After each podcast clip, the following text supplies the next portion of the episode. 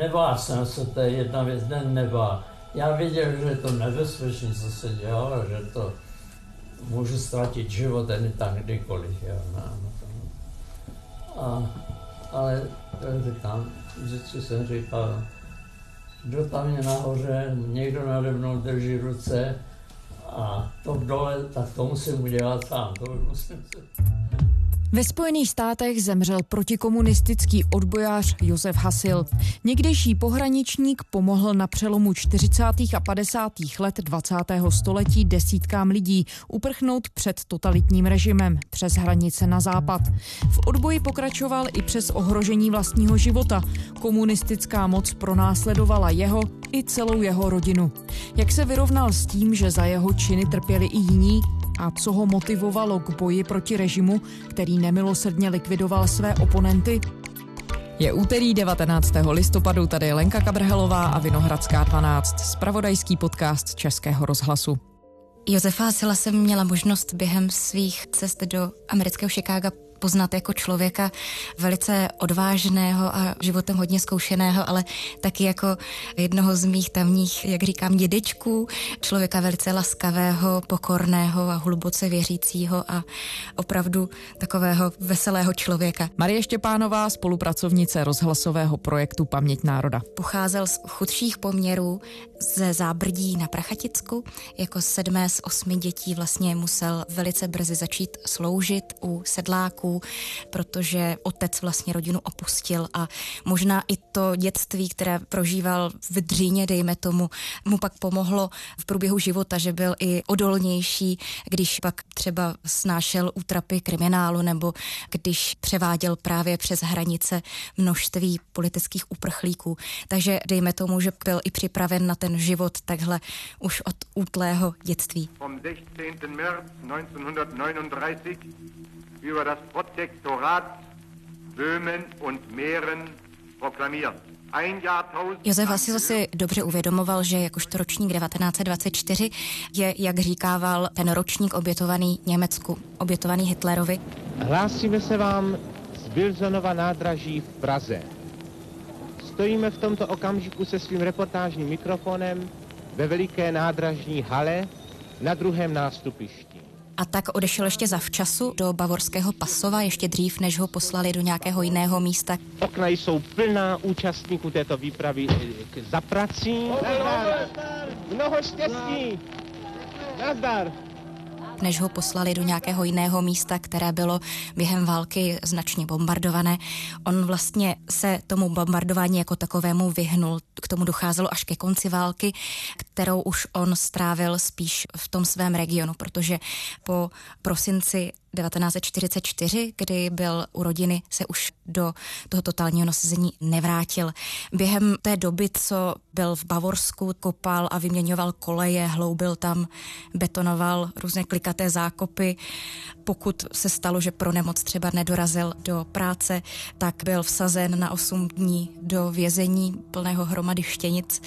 Potom byli také posláni s dalšími do Schweinfurtu, do Američany vybombardovaného strategického místa, kde se v továrně vyráběla ložiska na letadla, tak tam v troskách vlastně oškraboval zbytky té továrny, ty cihly.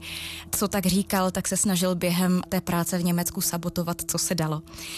A během toho počátku roku 1945, kdy už tedy byl zase zpět na Prachaticku v Pošumaví, tak se zapojil do partizánského oddílu, kde vlastně se svými bratry na konci druhé světové války pomáhal odzbrojovat prchající Němce, pokoušeli se jim domluvit, aby se vzdali, vzali je třeba k sedlákům, aby si poslechli rádio, kde vlastně byla výzva, že ta německá vojska už se mají stahovat.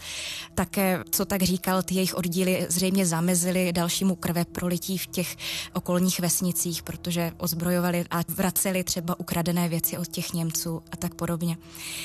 Později vlastně po válce tím, že měl průkaz, tím, že byl u partizánu, dostal se časem k možnosti účastnit se výcviku a byl přijat ke sboru národní bezpečnosti.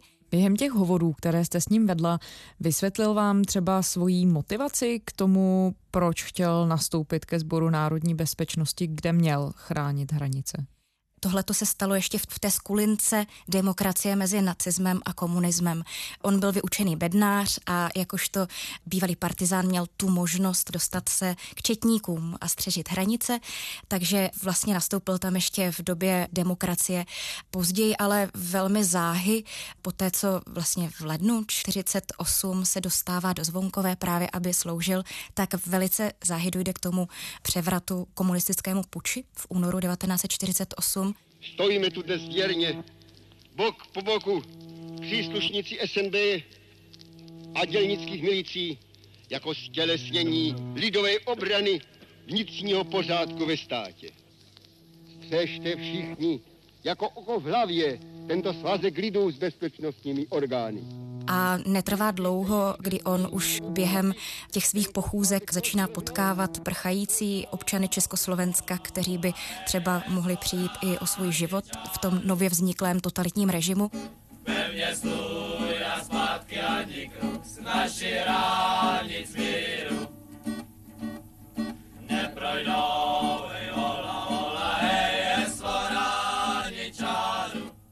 nejenom, že je nenahlašuje, ale později jim i pomáhá, dává jim rady, později je i kontaktovat svými přáteli, kteří vědí, že i on nesouhlasí s tím nově vzniklým režimem a dávají mu za úkol třeba i některé lidi převádět. Opravdu byly to během toho jeho několika letého působení lidé od politiků po maminky s dětmi, kdy sjednocoval rodiny, kdy třeba nejprve v ohrožení života uprchl jejich tatínek, později třeba byly převedeny i zbylé děti a maminka a tak. Takže on se tím převaděčem stal vlastně postupně, tak nějak to vyplynulo ze situace? Ano. Bohužel pak v říjnu 1948 došlo k přechodu, který se trošku vymkl z rukou, když se dostal vlastně s jednou skupinou do Bavorska. Byla to velice náročná cesta, protože šli neznámým terénem v mlze, v oslepující vánici, po příkrých srázech a s velkým zatížením, protože ti, které převáděli, si sebou vzali těžká zavazadla, se kterými jim Josef Hasil se svým kolegou Zdeňkem Viletou pomáhali a šli vlastně i terénem, který on sám neznal. Spolehal na to, že ten jeho kolega tu oblast kolem Plešného jezera zná. Povedlo se jim to, převedli je, ale ta cesta zpět potom byla velice dramatická. Zvlášť ten jeho kolega, méně zvyklý na nějaké nepohodlí, už byl zbytý a došlo k tomu, že potkali člověka, civilistu, který si je měřil pohledem, oba dva vyčerpaní vlastně s ním nějak se dostali do komunikace a ten Zdeněk Veleta se přidal k tomuto člověku, který říkal, že ho vezme už na bavorskou stanici, ale Josef Hasil se vlastně chtěl vrátit do Československa, zejména taky kvůli své dívce Marie Vávrové, s níž plánoval svatbu a taky očekával synka. A toho vyletu ten člověk dotáhl, oblékl si svou uniformu a vzal si flintu a šel potom pana Hasila ještě vyhledat, dostihnout. No a ty, on když mi tam dával ruce nahoru, abych dal ruce nahoru a všechno, už jsem věděl, že musím něco dělat. Tak jsem švil nahoru, chytil jako tady tam řekl, že bolí to. A já jsem se díval, kde má tu flintu viděl. A jak jsem to zjistil, kde mám flintu, tak jsem mi najednou chytil, sázel zpátky ode mě a hned jsem ji, hned, jak tu flintu jsem měl, tak jsem škubnul s tím a on ji držel, no já taky ji držel, ale já jsem ho vrazil zpátky s tou flintou zase tak. On mu říkal, že mu nerozumí a měl mu vlastně odevzdat své zbraně.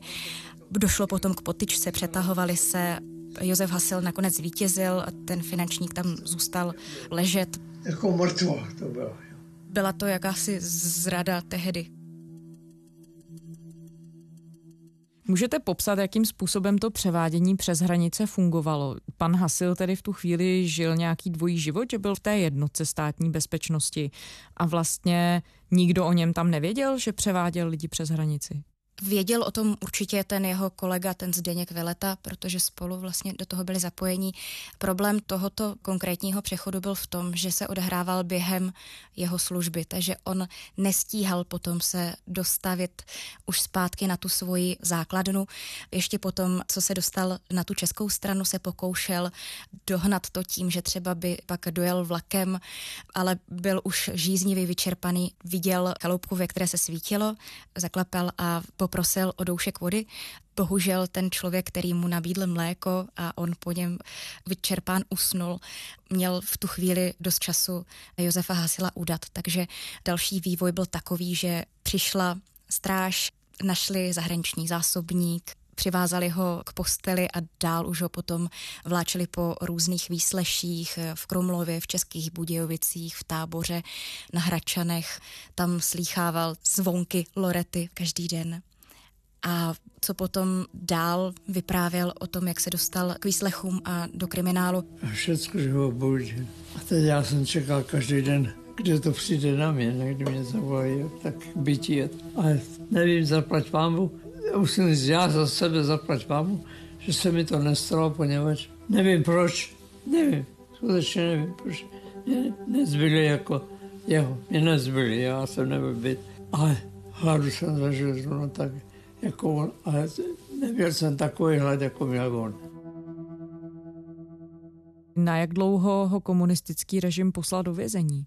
Ten pověstný Karel Vaš ho na počátku roku 1949 poslal celkem na 9 let do vězení. Nejprve prošel pankrácem, kde byli právě se Zdeňkem Viletou každý zvlášť vyslýcháni co tak říkal, že nikdy jste nevěděli se zavázanýma očima, kdy přiletí jaká rána, z jaké strany, že ti vězni byli opravdu mučení, třeba vyzdvihování ke stropu, skopávání a piti, že je trýznili tím, že jim mačkali přirození a tak. Zvlášť ten Zdeněk Vileta, ten zkusil opravdu hodně. Nicméně pan Hasil později z vězení uprchl. Jak se mu to povedlo? Z Pankráce se později dostal do Jiřetínských dolů na Mostecku, kde měl na starosti přepojování uhlí, které se přiváželo. Byla to velice zodpovědná práce.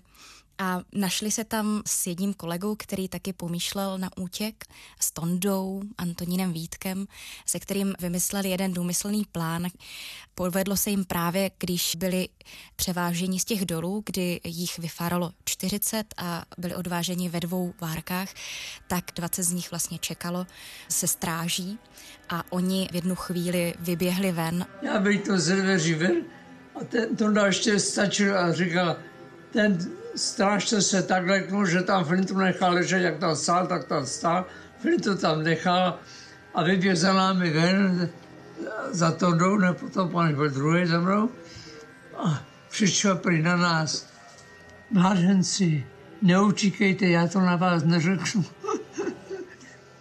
Ale to už byli dávno pryč, přelezli vysokou zeď a pokračovali dál.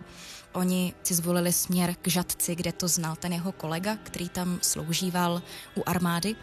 Takže když se dostali tím směrem, tak si tam vyžádali pomoc. Co se dělo potom?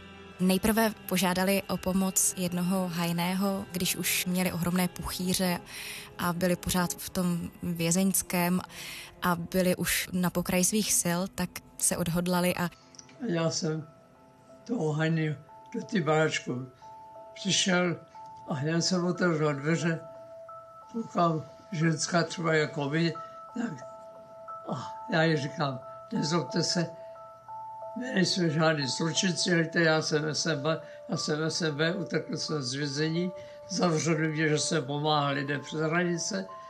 A ona říkala, je, pojďte dál, my máme syna a my nevíme, jestli ten náš syn už neutek, nebo to, ten taky chce utéct a my nevíme, jestli už to udělal nebo ne. Tak hned, a, a, hned tam byl hajnej, přišel za ní za, za to a hned říkal, pojďte, do, nebojte se nic. Nesmírně jim tam bylo pomoženo, jednak ošetřeny různé rány, dostali i nějaké ošacení a tak a byl jim poskytnut i úkryt. Tam vlastně vyčkali pomoci potom svých bratrů, protože ta rodina Hajného zároveň kontaktovala ještě přes další známé, aby to bylo skrytější. Právě Hasilovi bratry, kteří pak přijeli, přivezli nové ošacení a pomohli dostat se Josefu Hasilovi i pak do svého rodného kraje. Jednak k Plzni, kterou přešli pěšky, potom u Strakonic už vyskakovali z vlaku dříve a pak se vlastně dostali až do toho rodného kraje, kde ještě nějakou dobu schovávali se a pak už přešli do Německa, kde se dostali nejprve ke screeningu uprchlickému, kde, jak jim bylo porazeno, nepřiznali, že kdy měli v ruce zbraně a dostali se vlastně do uprchlického tábora českého v Murnau, konkrétně pan Hasil, a přidali se k předchůdkyni CIA, CIC a byli potom jako agenti chodci ještě společně třeba i s bratrem pana Hasila s Bohumilem nebo zapojený vlastně do převádění pak byl i bratr Julius, takže nebyl jediným z těch, kteří potom převáděli dál a zároveň budovali spravodajskou síť, která pomáhala těm zahraničním složkám jednak se zorientovat v tom českém prostředí a jak pan Hasil zmiňoval, tak pořád doufali, že ten komunismus v českých zemích padne a že oni vlastně přispějou k nějakému tomu převratu. Bohužel se to nakonec nekonalo. A popsal vám, jakým způsobem agenti chodci fungovali? Dostával nějaké pokyny třeba od eh, svých nadřízených v tom CIC, nebo, nebo jak to vůbec vypadalo, jakým způsobem tu síť budoval? Vím, že často zmiňoval, že byl v kontaktu s jeho českými lidovci, kteří taky měli odbojovou skupinu, že byl jakousi spojkou, získával nové informace, přenášeli do Bavorska. Bohužel se pak stávalo, že některé ty operace byly prozrazeny, protože i třeba v tom CIC byli lidé, kteří byli infiltrovanými agenty z té komunistické strany. Takže právě i při osudném přechodu, kdy se Bohumil Hasil vracel pro svého malého synka, aby ho už převedl do Bavorska a zřejmě i s převáděním skončil, tak o této akci už byla dávno ta totalitní moc informovaná a jak Josef Hasil zmiňoval, tak ty hlídky, které třeba dřív bývaly po dvou, najednou byly úplně jinak rozvržené, po čtyřech, že to bylo najednou úplně nepředvídatelné a že už asi týden snad tam na ně čekali. Takže tahle ta akce už předem byla prozrazená, prohraná, dejme tomu. Pro Josefa Hasila to byl velice tvrdý den, protože vlastně ztratil svého bratra. Bohumil se od něj na chvíli v té noci odloučil, byl od něj asi 50 metrů a Josef Hasil bez jakéhokoliv zavolání, jako stůjte nebo něco takového slyšel už přímo palbu. Sám věděl, že v tuhle tu chvíli v té tmě házet granáty nebo tak, že nemělo smysl, takže snažil se nějak pomoci, ale v tu chvíli to ani už nešlo. Takže Bohumil Hasil padl zastřelen asi devíti ranami. Pan Hasil se pak vrátil do Německa při tomhle nezdařeném přechodu. Co se stalo? Ten se vrátil do Německa a vlastně ještě pokračoval, ale v rámci těch různých přiostřování na tom samém pomezí železné opony a výstavbou toho ostnatého drátu zároveň s tím, že jeho rodina v Československu byla perzekvovaná, vlastně všichni jeho sourozenci to odnesli na maximum, byli zajati vězněni a pak byli ještě dál na nucených pracích.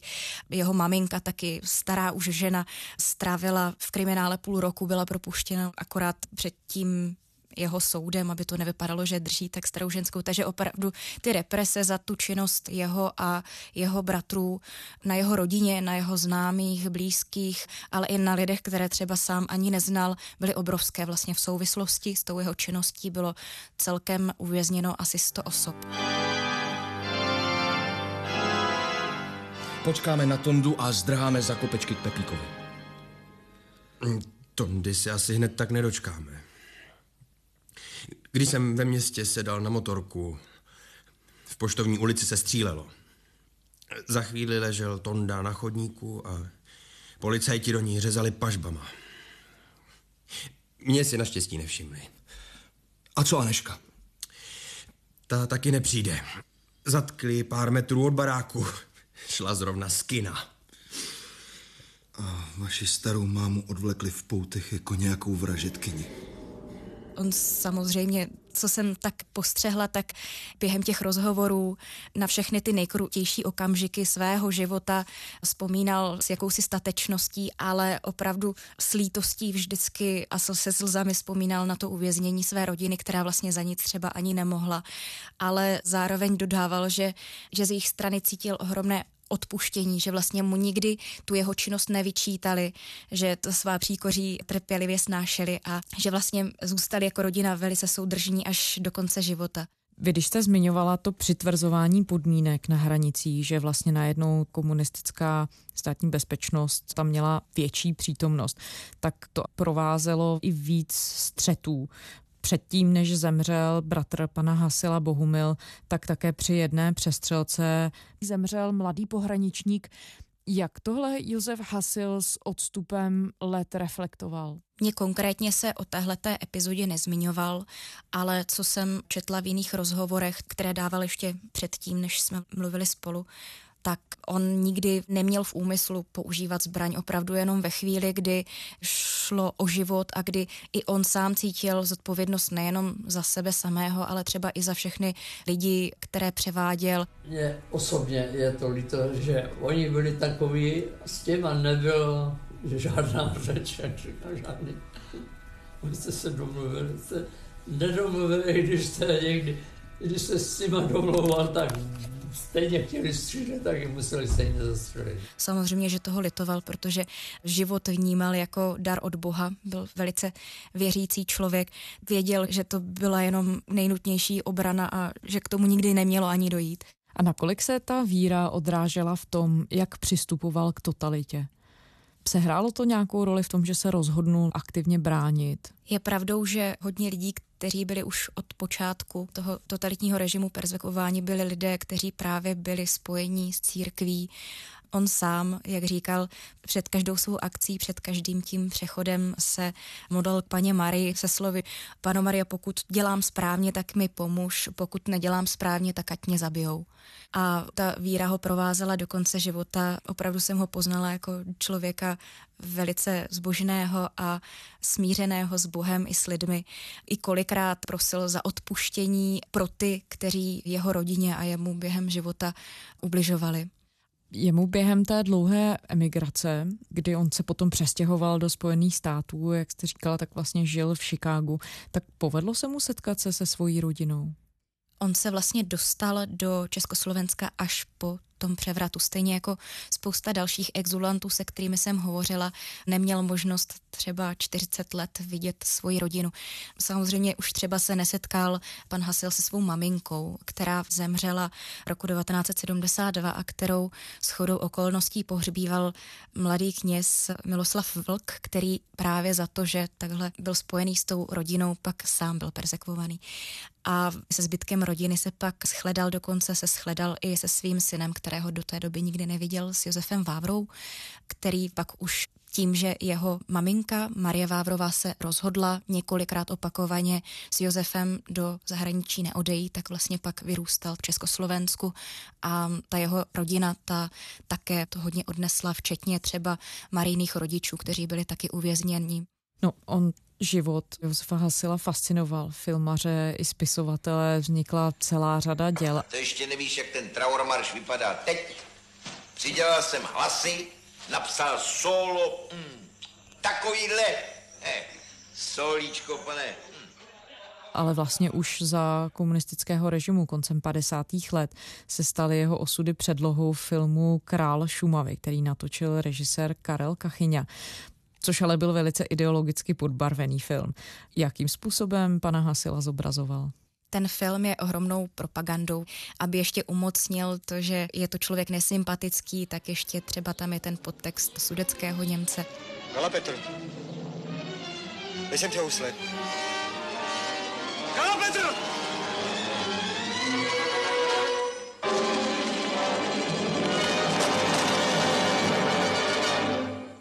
Stradivárky. Pan Hasil o tom, že ten film existuje, se dozvěděl až zpětně.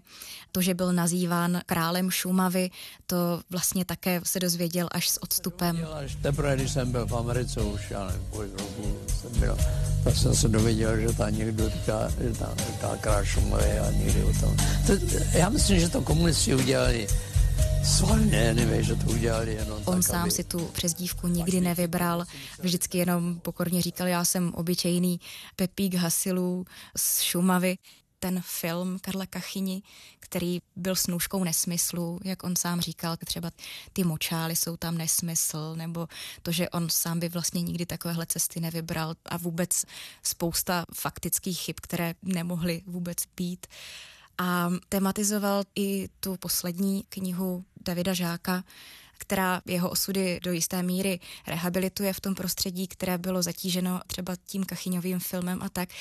Při čtení ale pan Hasil si to probrečel, protože nemyslel si, že když dá někomu naprostou svobodu k vytvoření jeho obrazu, že bude vylíčen jako proutník třeba a tak. Takže to nesl těžce, zrovna třeba konkrétně tuhle knihu. Opakoval to několikrát. A jak jste říkala, do Československa se dostal tedy až po převratu. Uvažoval někdy o tom, že by se vrátil? V té chvíli, v těch 90. letech, už byl pokročilejšího věku, měl v Chicagu svou manželku, vlastně vyženil taky tři dcery, měl tam své děti, vnoučata, pravnoučata, takže v tu chvíli už o tom nepřemýšleli. Navíc se obával pořád možná toho svého obrazu, že by ho někdo mohl nařknout z toho, že byl nepřítel nebo tak. On potom dostal vyznamenání od prezidenta Václava Havla. Pozměnilo to nějakým způsobem to jeho uvažování o jeho vlastním obraze tady v České republice? Při těch rozhovorech to netematizoval, eh, to, že vlastně obdržel medaili za hrdinství roku 2001 od Václava Havla, určitě bylo uznání.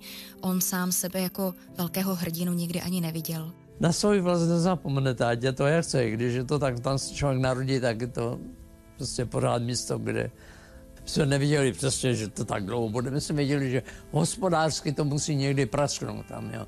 Že to není možné, aby to udrželi. No, jak vidíte, drželo to 40 let, to nikdo neče. Tak dlouho, kdyby člověk věděl, tak dlouho, že to bude, no.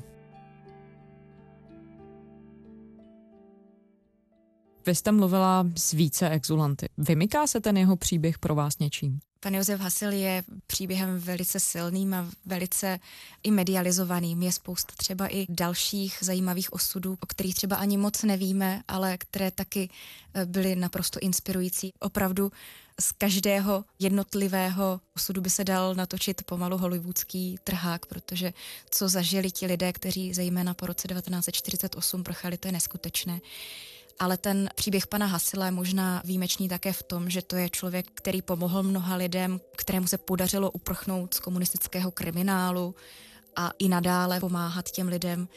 Co tak zmiňoval při těch přechodech, co pro něj bylo důležité, nebo co mu pomáhalo, tak určitě to byla jeho víra, dál taky jeho drobounký vzrůst, kdy on byl malinký a mrštný a opravdu proklouznul, kde se dalo a taky měl perfektní sluch, takže kdekoliv něco zapraskalo v dáli, už věděl, kde třeba je hlídka.